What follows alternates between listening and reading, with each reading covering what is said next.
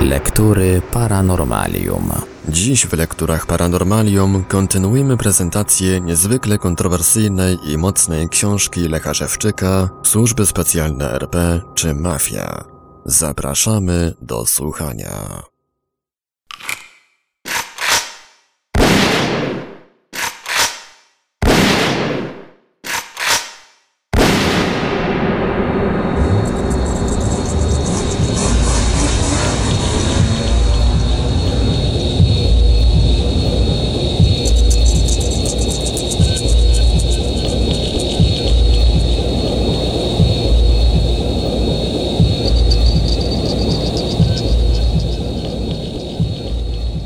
Obecnych czasach, gdy zakończył się okres zimnej wojny, w cywilizowanych krajach eliminuje się zwyrodnialców ze służb specjalnych. Dotychczas opracowano przynajmniej kilkadziesiąt różnie działających środków psychotropowych, którymi dowolnie można zmieniać psychikę człowieka. Wszystkie więc działania specjalne da się już wykonać z użyciem normalnych ludzi.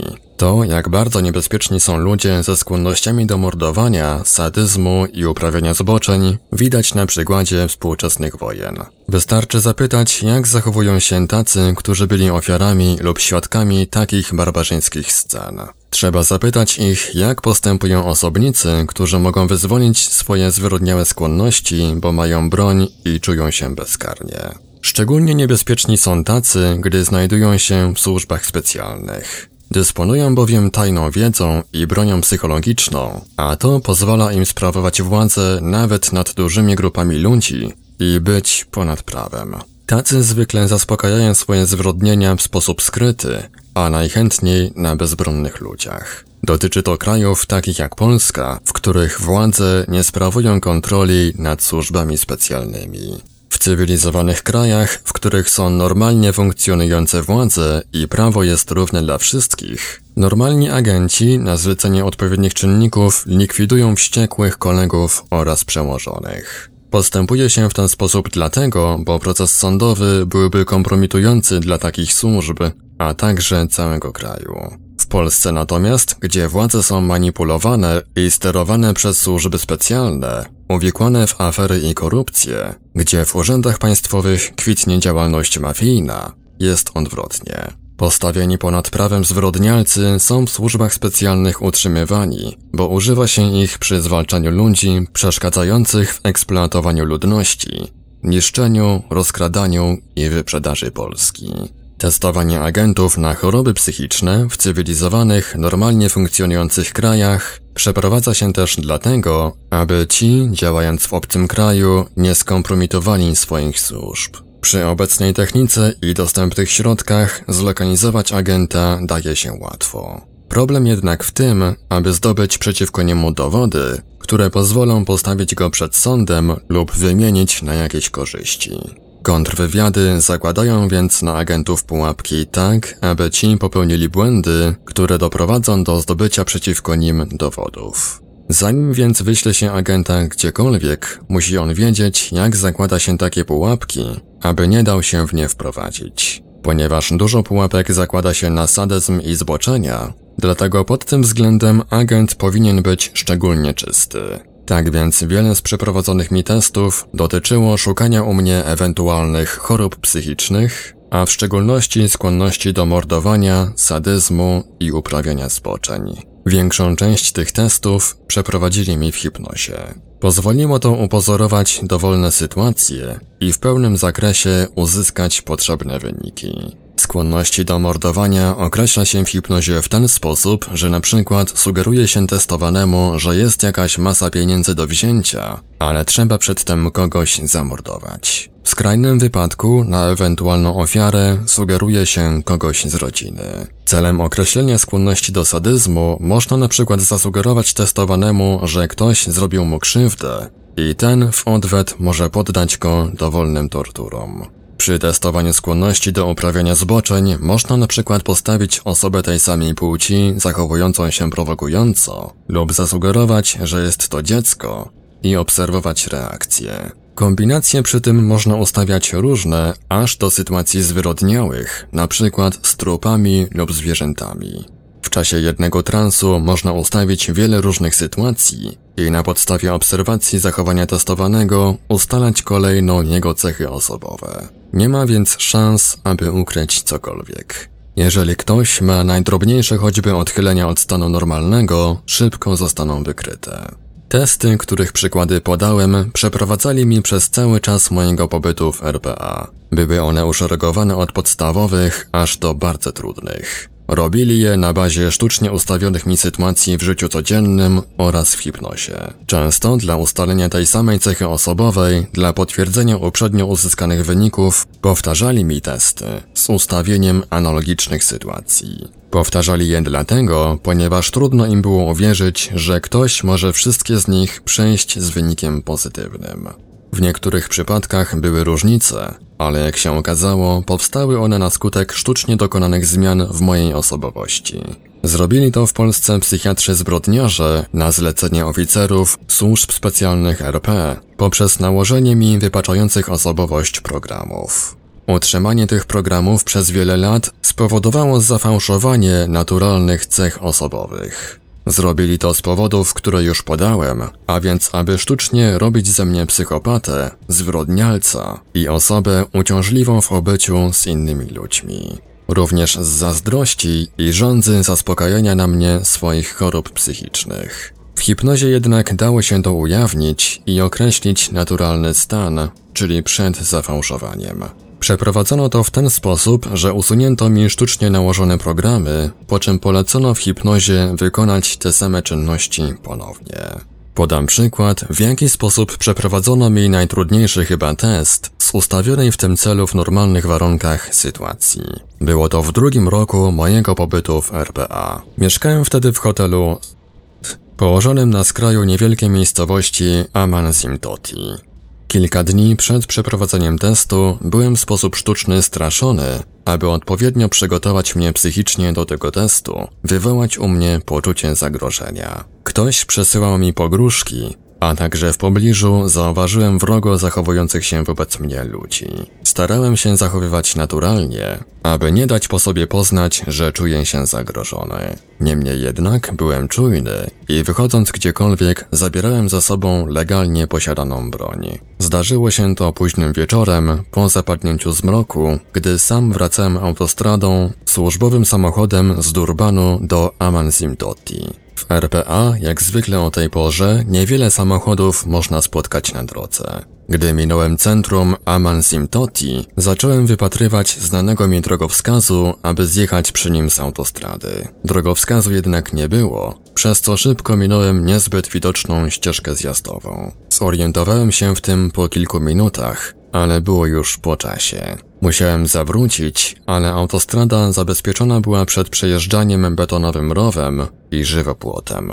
Wiedziałem, że za kilka kilometrów będzie wiadukt, pod którym kierowcy zrobili dziki przejazd. Tam też postanowiłem zawrócić. Gdy dojechałem do wiaduktu, zauważyłem, że stoją pod nim dwa nieoświetlone samochody. Miałem ze sobą broń, ale głupotą byłoby ryzykować przejazd. Mogła to być zastawiona pułapka. Podejrzewałem, że coś się wydarzy, bo przecież nikt bez powodu nie usunąłby drogowskazu. Ci, którzy to zrobili, wiedzieli, że będę zawracał pod wiaduktem, a więc tam zrobili zasadzkę. Zgodnie z daną mi przestrogą, przestałem być naiwny i wierzyć w przypadki. Postanowiłem więc jechać dalej, jeszcze kilkanaście kilometrów do końca autostrady i tam zawrócić. Dla pewności odpiąłem zabezpieczenie rewolweru, po czym sprawdziłem, czy łatwo da się go wysunąć. Wkrótce autostrada zmieniała się w zwykłą, dwupasmową drogę. Zauważyłem, że stoją przy niej trzy ciężkie, dwudziestotonowe samochody, wysoko załadowane drewnianymi belkami. Zanim mogłem zawrócić, dwa z nich ruszyły i wjechały na autostradę. W RPA jest ruch lewostronny, a więc samochody mają kierownicę z prawej strony.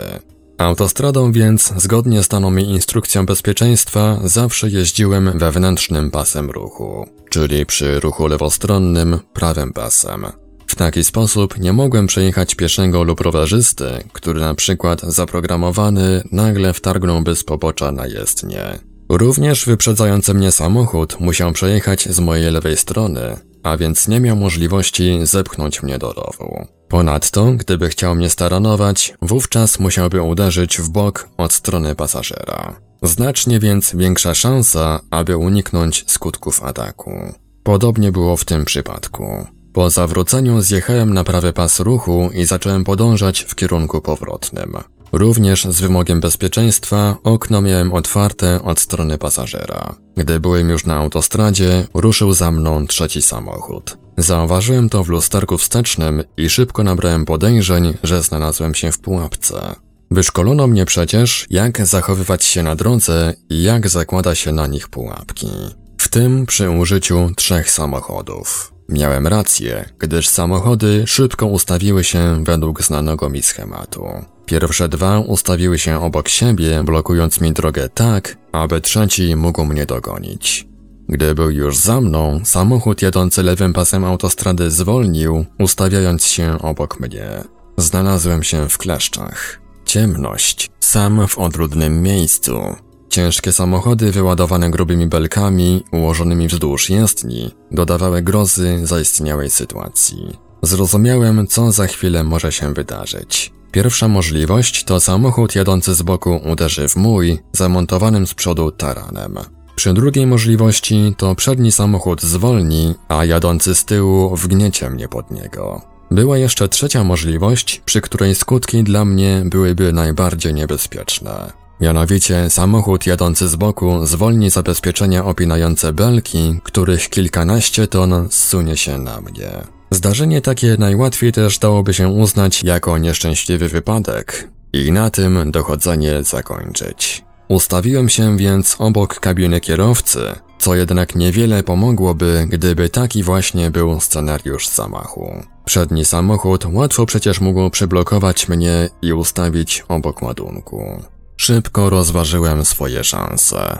Mogłem próbować przedostać się na drugą stronę autostrady, co jednak było ryzykowne z uwagi na betonowy rów. Druga możliwość to mogłem strzelić do kierowcy jadącego obok mojego samochodu.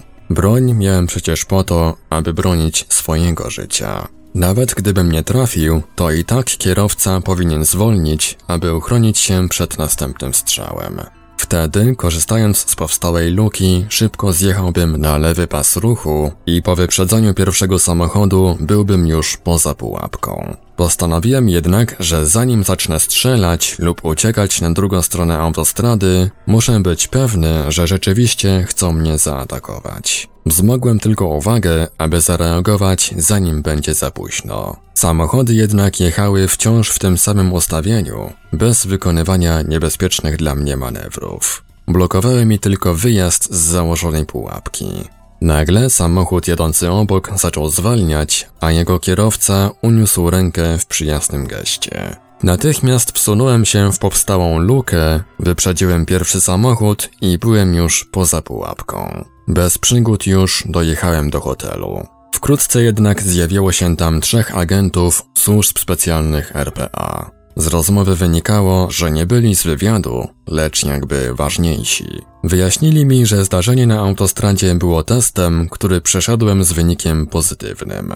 Twierdzili, że gdybym wtedy stracił panowanie, próbował uciekać, wpadł w panikę, znaczyłoby to, że ich wielomiesięczna praca testowania mnie, zbierania informacji na temat moich cech osobowych oraz ich analiza poszła na marne. Wówczas to, z jadącego obok samochodu, posypałyby się na mnie drewniane belki.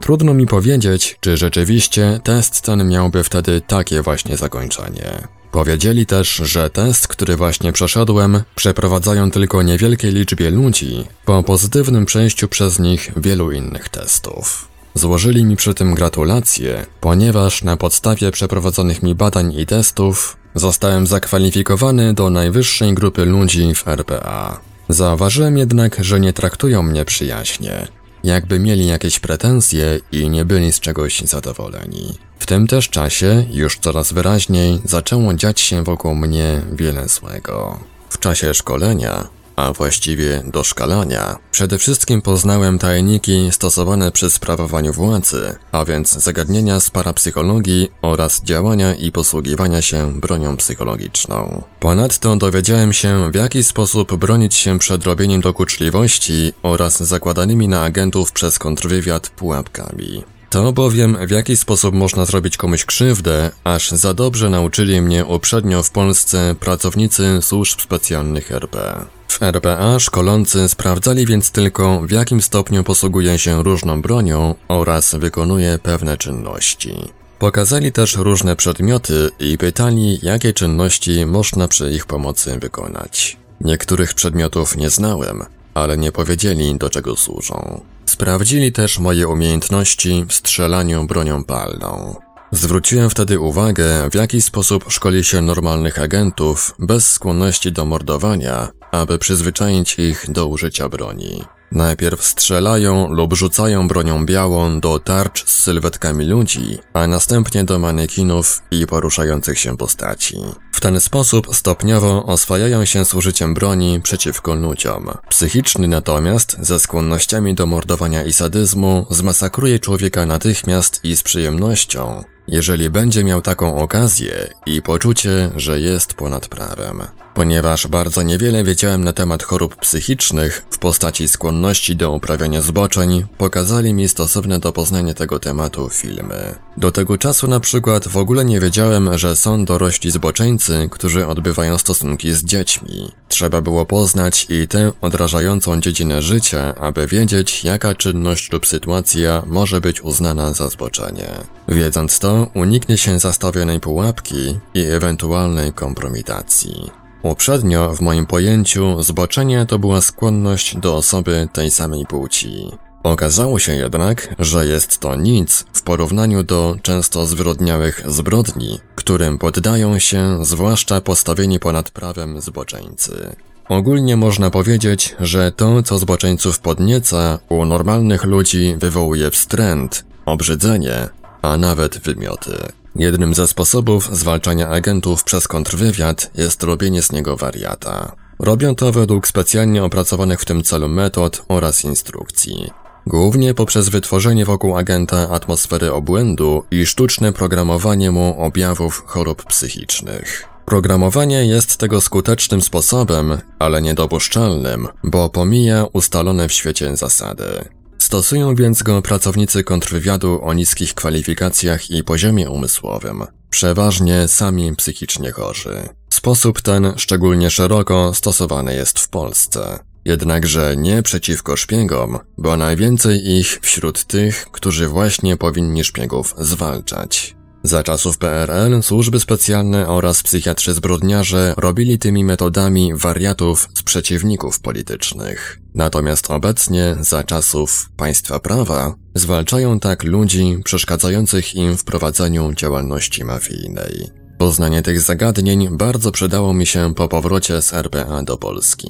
Pierwszą bowiem czynnością, którą przeciwko mnie zastosowali upośledzeni umysłowo oficerowie służb specjalnych RP, było sztuczne robienie ze mnie wariata. Zrobili to poprzez otępienie mnie środkami psychotropowymi, stanem pohipnotycznym oraz programowanie mi psychotycznego zachowania i objawów choroby psychicznej. Postępują tak również obecnie, już jako urzędnicy ochrony państwa. Są to zwyrodnialcy, bez morale i zasad, specjalnie wyszkoleni w uprawianiu barbarzyństwa na ludności z użyciem broni psychologicznej, metod i środków operacyjnych. Obecnie za udział w zagadnianych łupach najmują się za parobków każdemu, kto chce eksploatować Polaków, niszczyć, rozkradać i wyprzedawać Polskę. Dzięki więc uzyskanej w tym zakresie wiedzy, przeprowadzonym ćwiczeniom, łatwo mogę rozpoznać poddanie mnie tego rodzaju działaniom. W pierwszej kolejności szkolący pokazali mi na filmach, w jaki sposób zachowują się ludzie w hipnozie oraz przy zachowaniu świadomości, ale ze zmienioną programem psychiką. Również w jaki sposób można to rozpoznać. Następnie miałem możliwość przyjrzeć się w różnych sytuacjach ludziom sztucznie wzburzonym, czyli będącym w stanie ograniczonej poczytalności. Przyszedł też czas ćwiczeń praktycznych. Wtedy sam, pod kontrolą, byłem poddany działaniom różnych programów z różnym stopniem poczytalności. Ćwiczenia takie są uciążliwe, często nawet denerwujące, ale ich poznanie jest wiedzą bezcenną. Przekonałem się o tym po powrocie do Polski. Poprzez sztucznie nałożone programy można na przykład wywołać konflikt nawet w rodzinie lub grupie bardzo szanujących się ludzi. Można wywołać nienawiść do lubianego uprzednio człowieka, nawet bez zaistnienia ku temu powodów. Można też sztucznie spowodować, że ktoś poczuje się silny, odważny i postąpi tak, że zrobi sobie wrogów nawet z bardzo wpływowych ludzi.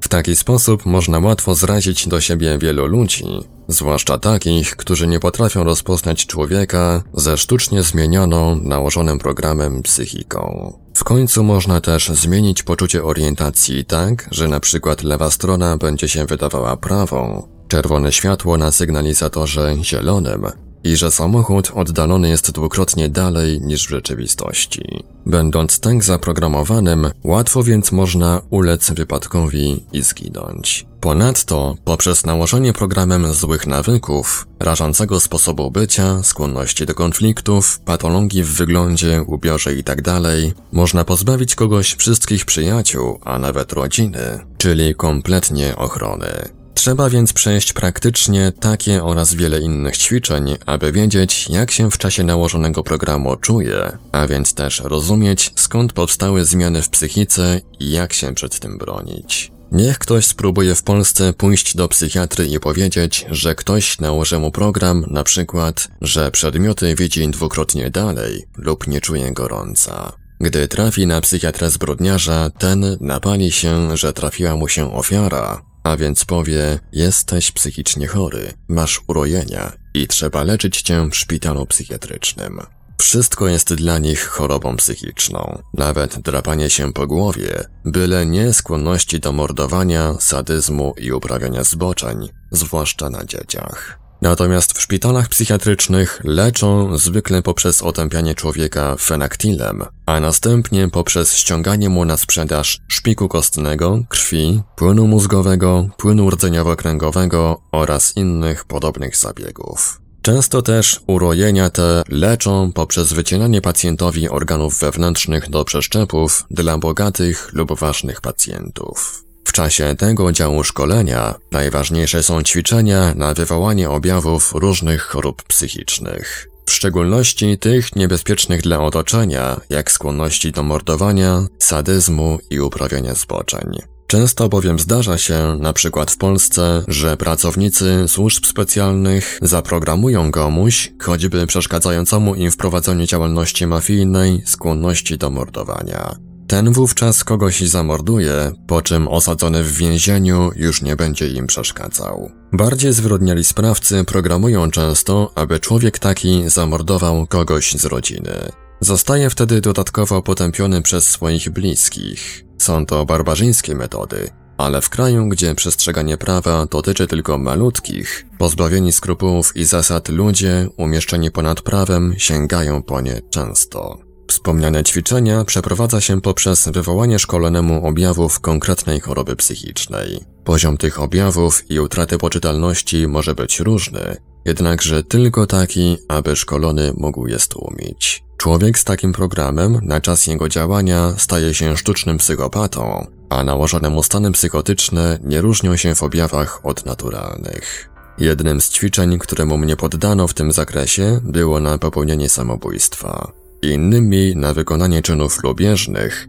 skłonności do sadyzmu oraz uprawiania zboczeń. Normalny człowiek potrafi pohamować wspomniane oraz inne nałożone mu stany psychotyczne, ale jest to czas udręki i wzmożonej uwagi. Łatwo bowiem popełnić w tym stanie błąd i skompromitować się na zawsze. Pamiętam na przykład, jakie miałem poczucie, gdy byłem zaprogramowany, aby popełnić samobójstwo. Kombinowałem sobie w ten sposób. Popełnię samobójstwo, bo tak wszystkim zrobię na złość.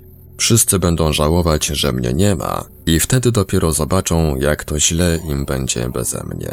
Mimo świadomości, że jest się pod wpływem programu, to niewiele trzeba, aby go zrealizować. Szkolony jest więc wtedy cały czas obserwowany i pilnowany, aby ćwiczenie przebiegło bez niespodzianek. Podobne poczucia przychodzą przy działaniu innych programów. Nawet jeżeli robi się coś poniżającego, to i tak jest się przekonanym, że postępuje się właściwie, a nawet, że będzie się podziwianym.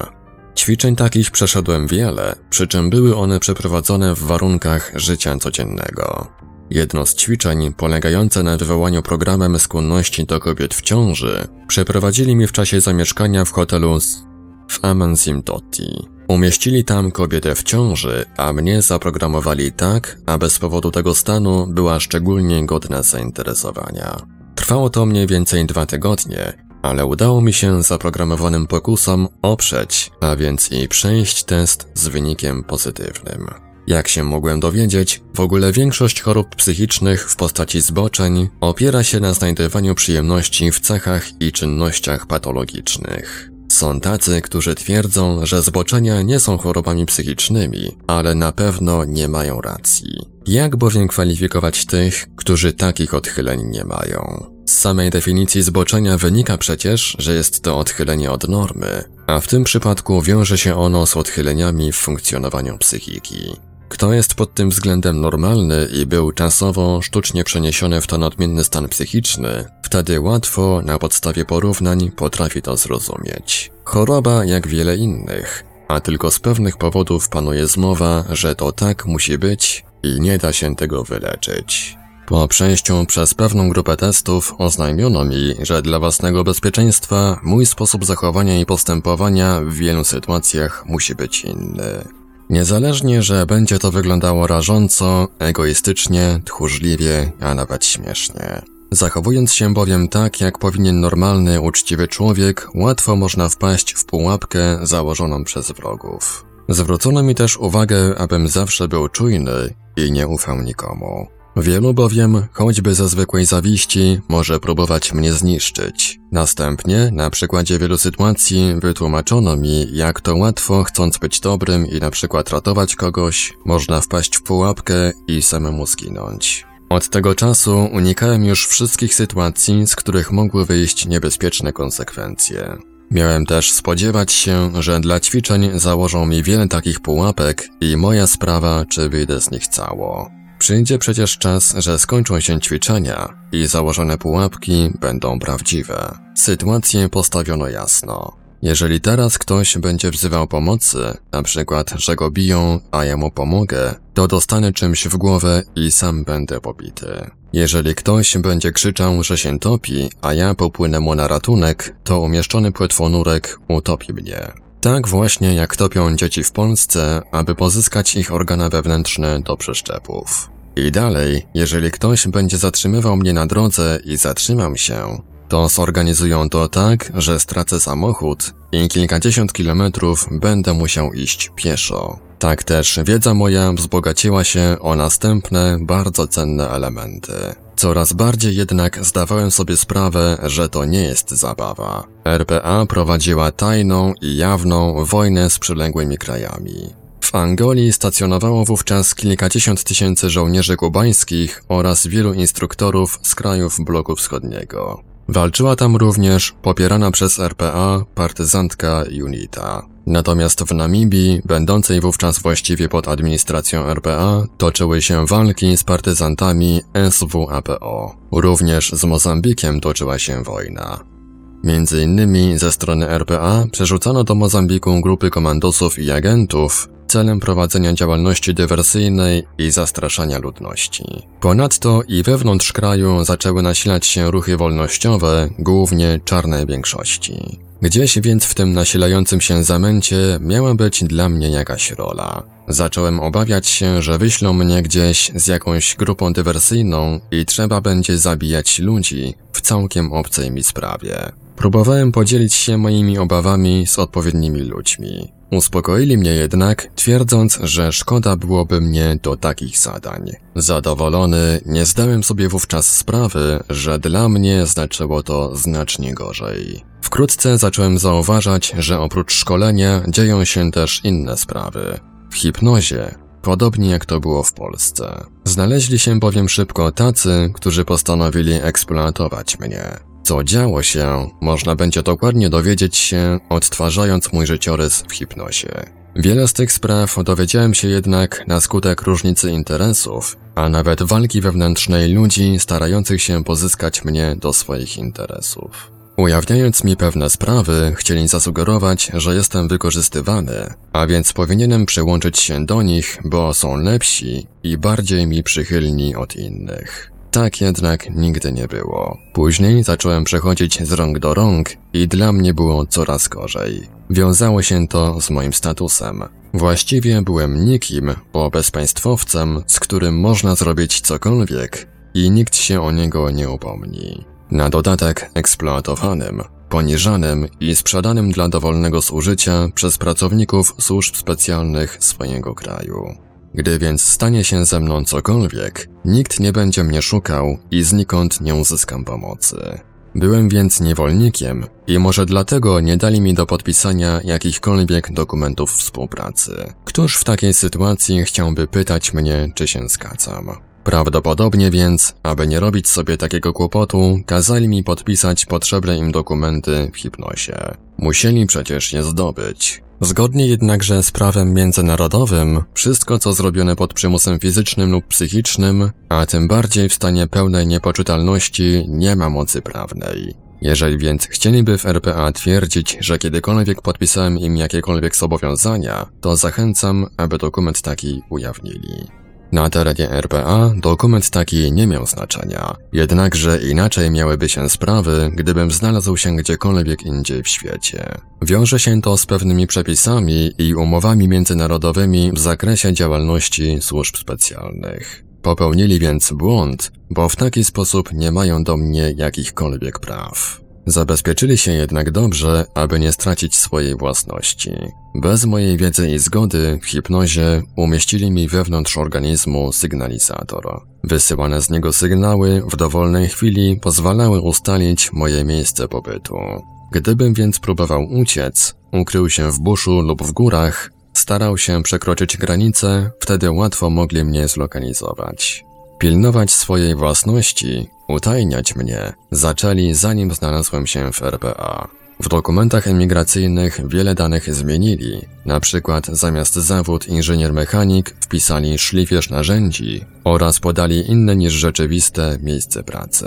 Później, gdy pisałem list do rodziny w Polsce, kazali mi posługiwać się językiem prostym, a nawet prymitywnym. Wszystko po to, aby ktokolwiek, przeglądając moje dokumenty lub korespondencję, nie wykazał mną zainteresowania. Wynika z tego fakt, że w RPA różni ludzie poszukują wśród emigrantów odpowiednich dla swoich celów wykształconych ludzi. Mimo to, że przeszedłem wiele testów z wynikiem pozytywnym, również na skłonności do zdrady, Zabezpieczyli się na tę okoliczność dodatkowo. Spreparowali na mnie wiele fałszywych dowodów, rzekomo popełnionych przeze mnie przestępstw.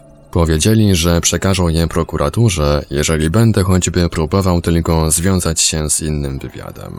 Ponoć też w całym RPA nie znalazłbym adwokata, który podjąłby się mojej obrony. Znając możliwości służb specjalnych, wiem, że łatwo zrealizowaliby taki zamiar, a wyrok mógłby być najwyższy. Z faktów tych wyniknęła dla mnie pewna korzyść. Dowiedziałem się bowiem, w jaki sposób preparuje się nieprawdopodobne nawet dowody, a później obmyśliłem też, w jaki sposób można się przed tym obronić. Szybko zrozumiałem przy tym, że nie mam do czynienia z tak dobrymi dla mnie ludźmi, jak mi się to wydawało.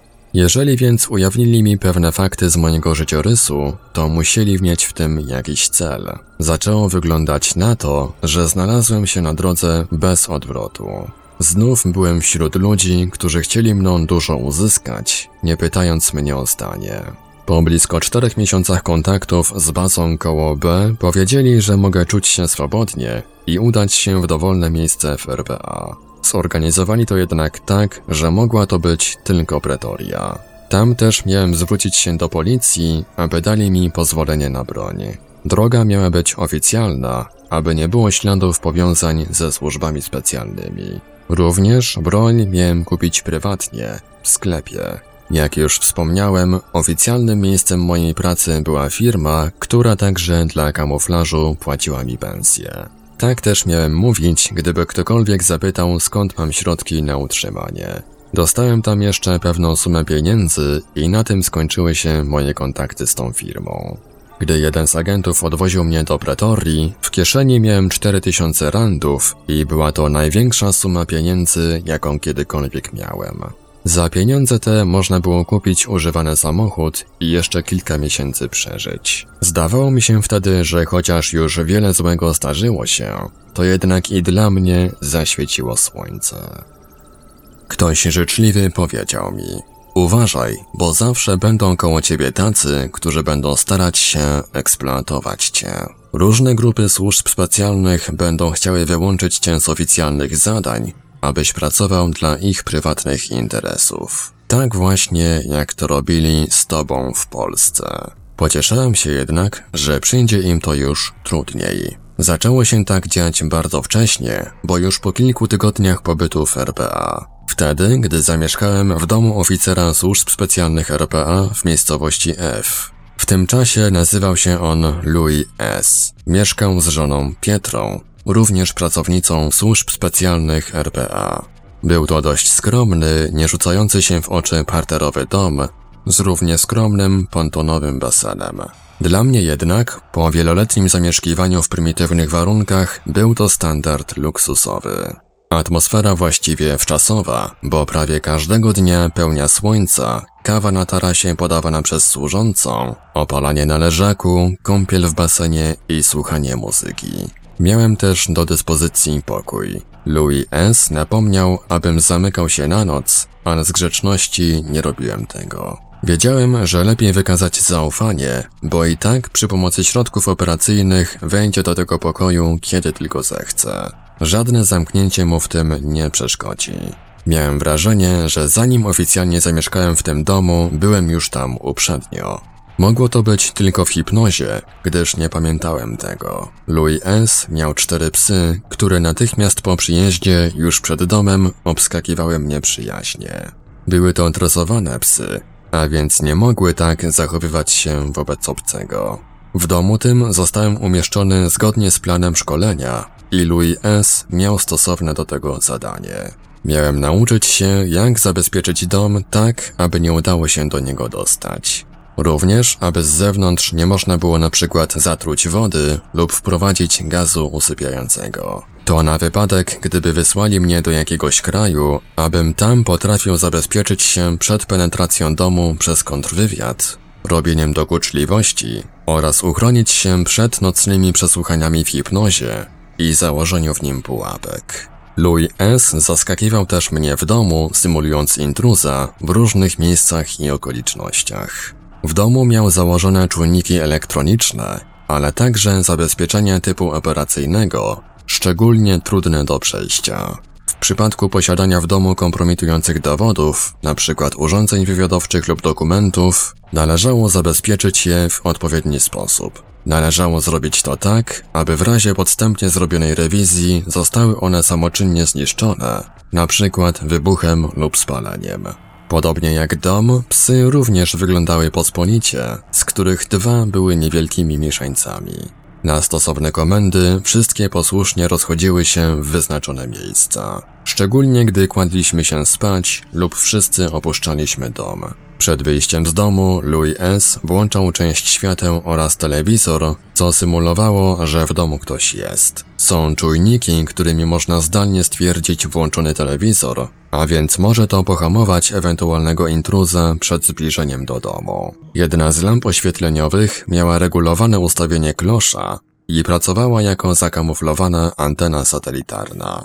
Wszystko więc najeżone było zabezpieczeniami, ale niczego właściwie nie dało się zauważyć. Także samochód Louis S. miał niezwracające uwagi specjalne wyposażenie. Miał automatyczną skrzynię biegów oraz koła z pewną kombinacją blokady. Przy pewnej wprawie dawało to możliwość odwrócenia samochodu w czasie jazdy poślizgiem i jechać w kierunku przeciwnym na tym samym pasie ruchu.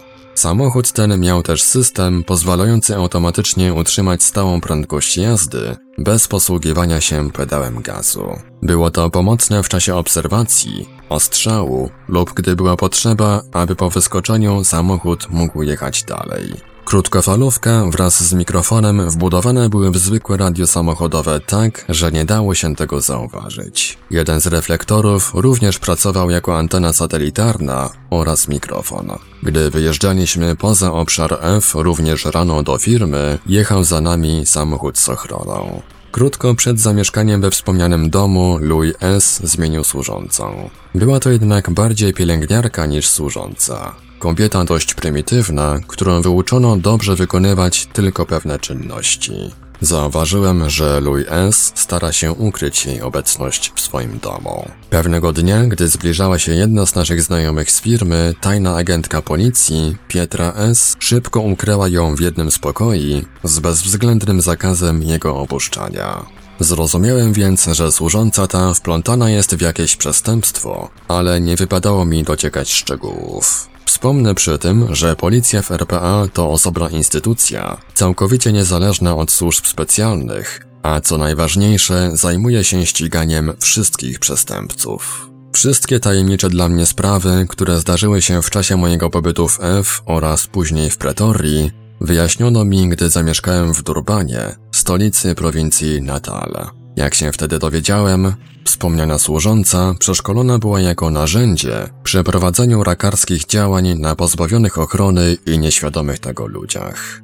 Szczególnie dotyczyło to ściągania na sprzedaż wprowadzonym w hipnozę ludziom krwi, płynu mózgowego, szpiku kostnego oraz płynu rdzeniowo-kręgowego. Zyski z takiej działalności są znaczne. Wspomnę, że w RPA krwi murzynów oraz innych tkanek nie pobiera się dla białych, przez co trudno jest obyć. Przypomniało mi się, jak to w Polsce krew z Polaków ściąga się hektolitrami za dzień wolny od pracy i obiad, a mimo to wciąż jej brak. Prawdopodobnie z powodu sprzedaży jej dużych ilości za granicę.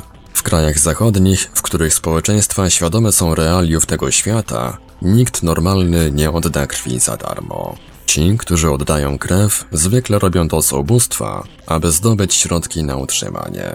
Rozumowanie każdego w tej kwestii jest sensowne i proste. Gdy sam będzie potrzebował krwi, to nikt mu jej nie da, lecz będzie musiał ją kupić. Bogaty przecież bardzo ceni swoje zdrowie i nie odda ani jednej kropli krwi biednemu, nawet gdyby ten miał umrzeć. Dlaczegoż więc biedny miałby oddać za darmo swoją krew bogatemu? Wiadomo przecież, że przede wszystkim krew w szpitalu dostanie bogaty, bo tego stać, aby za nią zapłacić. Jak się później dowiedziałem, Louis S., zanim jeszcze u niego zamieszkałem, przygotował się, aby co nieco dodatkowo ze mnie wyeksploatować. Z tego właśnie powodu zaangażował wspomnianą służącą. Zwykle po wypiciu wieczornej kawy morzył mnie sen i już krótko po godzinie 21 kładłem się spać. Spałem jednak najwyżej kilkanaście minut, bo zaraz Louis S. wprowadzał mnie w hipnozę i prowadził zaplanowane działania. Często dochodziły też inne osoby, ale dopiero po wprowadzeniu mnie w trans. Przede wszystkim Louis S. również chciał znać wiele szczegółów z mojego życiorysu i dowiedział się ich przesłuchując mnie w hipnozie. To, co dowiedział się, zdopingowało go do jeszcze bardziej zuchwałych działań niż zaplanował. Zwłaszcza poznając barbarzyństwa, którym poddali mnie pracownicy służb specjalnych w Polsce. Podstawową czynnością było ściąganie ze mnie nasienia, które używali przy prowadzeniu selekcji ludności. To jednak Louis S. miał robić planowo, zgodnie z danym mu poleceniem. Dodatkowo jednak kazał służącej ściągać ze mnie na sprzedaż krew, płyn mózgowy oraz szpik kostny. Ukłucia spowodowane w hipnozie można ekspresowo zagoić tak, że po wyjściu z transu nie ma po nich śladu. W kilku przypadkach zostawili mi jednak ukłucia, może jako szansę, zgodnie z obowiązującymi zasadami, abym mógł się w tym zorientować. W rzeczywistości szansa ta była tak pomyślana, abym nie mógł z niej skorzystać. Zbyt często miałem takie ślady w Polsce. Ukłucia te były w przegubach nóg, na kręgosłupie, przeważnie przy miednicy i karku. Szczególnie łatwo dało się ściągać ze mnie płyn mózgowy, bo w Polsce przeprowadzili mi stosowną w tym celu operację.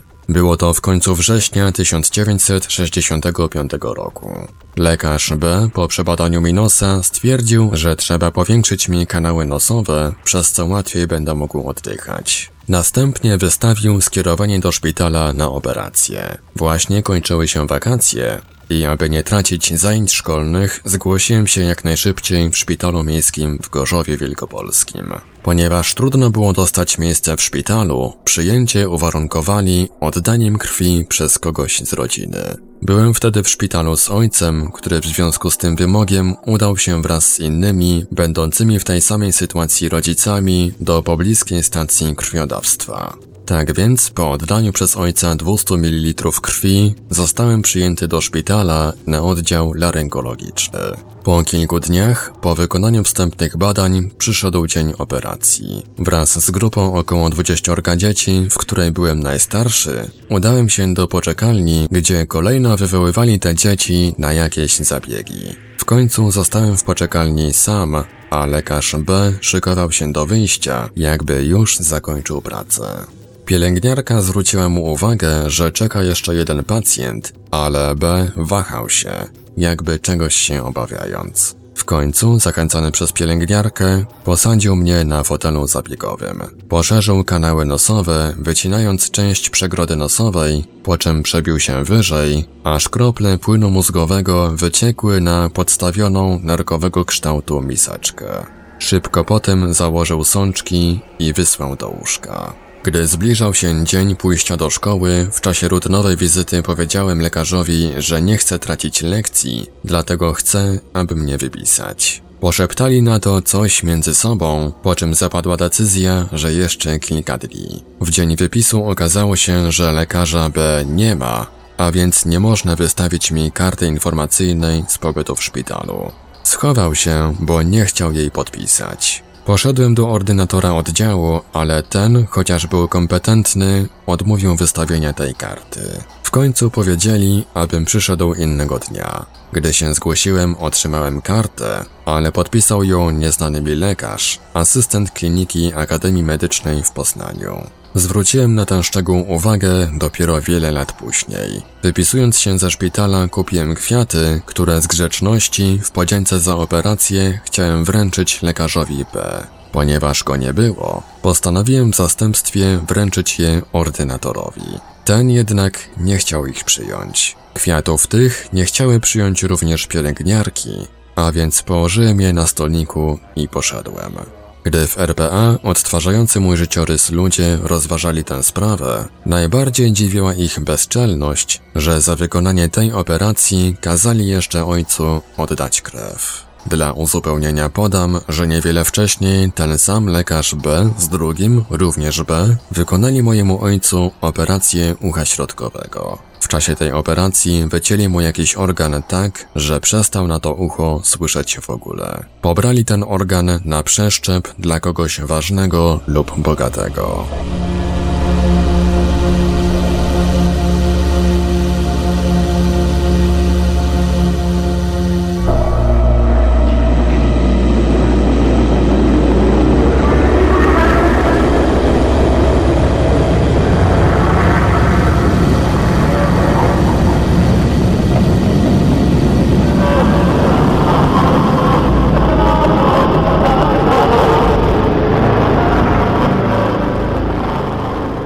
Paranormalium zaprezentowaliśmy fragment książki Lecha Szewczyka Służby Specjalne RP czy Mafia. Dalszy ciąg w kolejnym odcinku Lektur Paranormalium.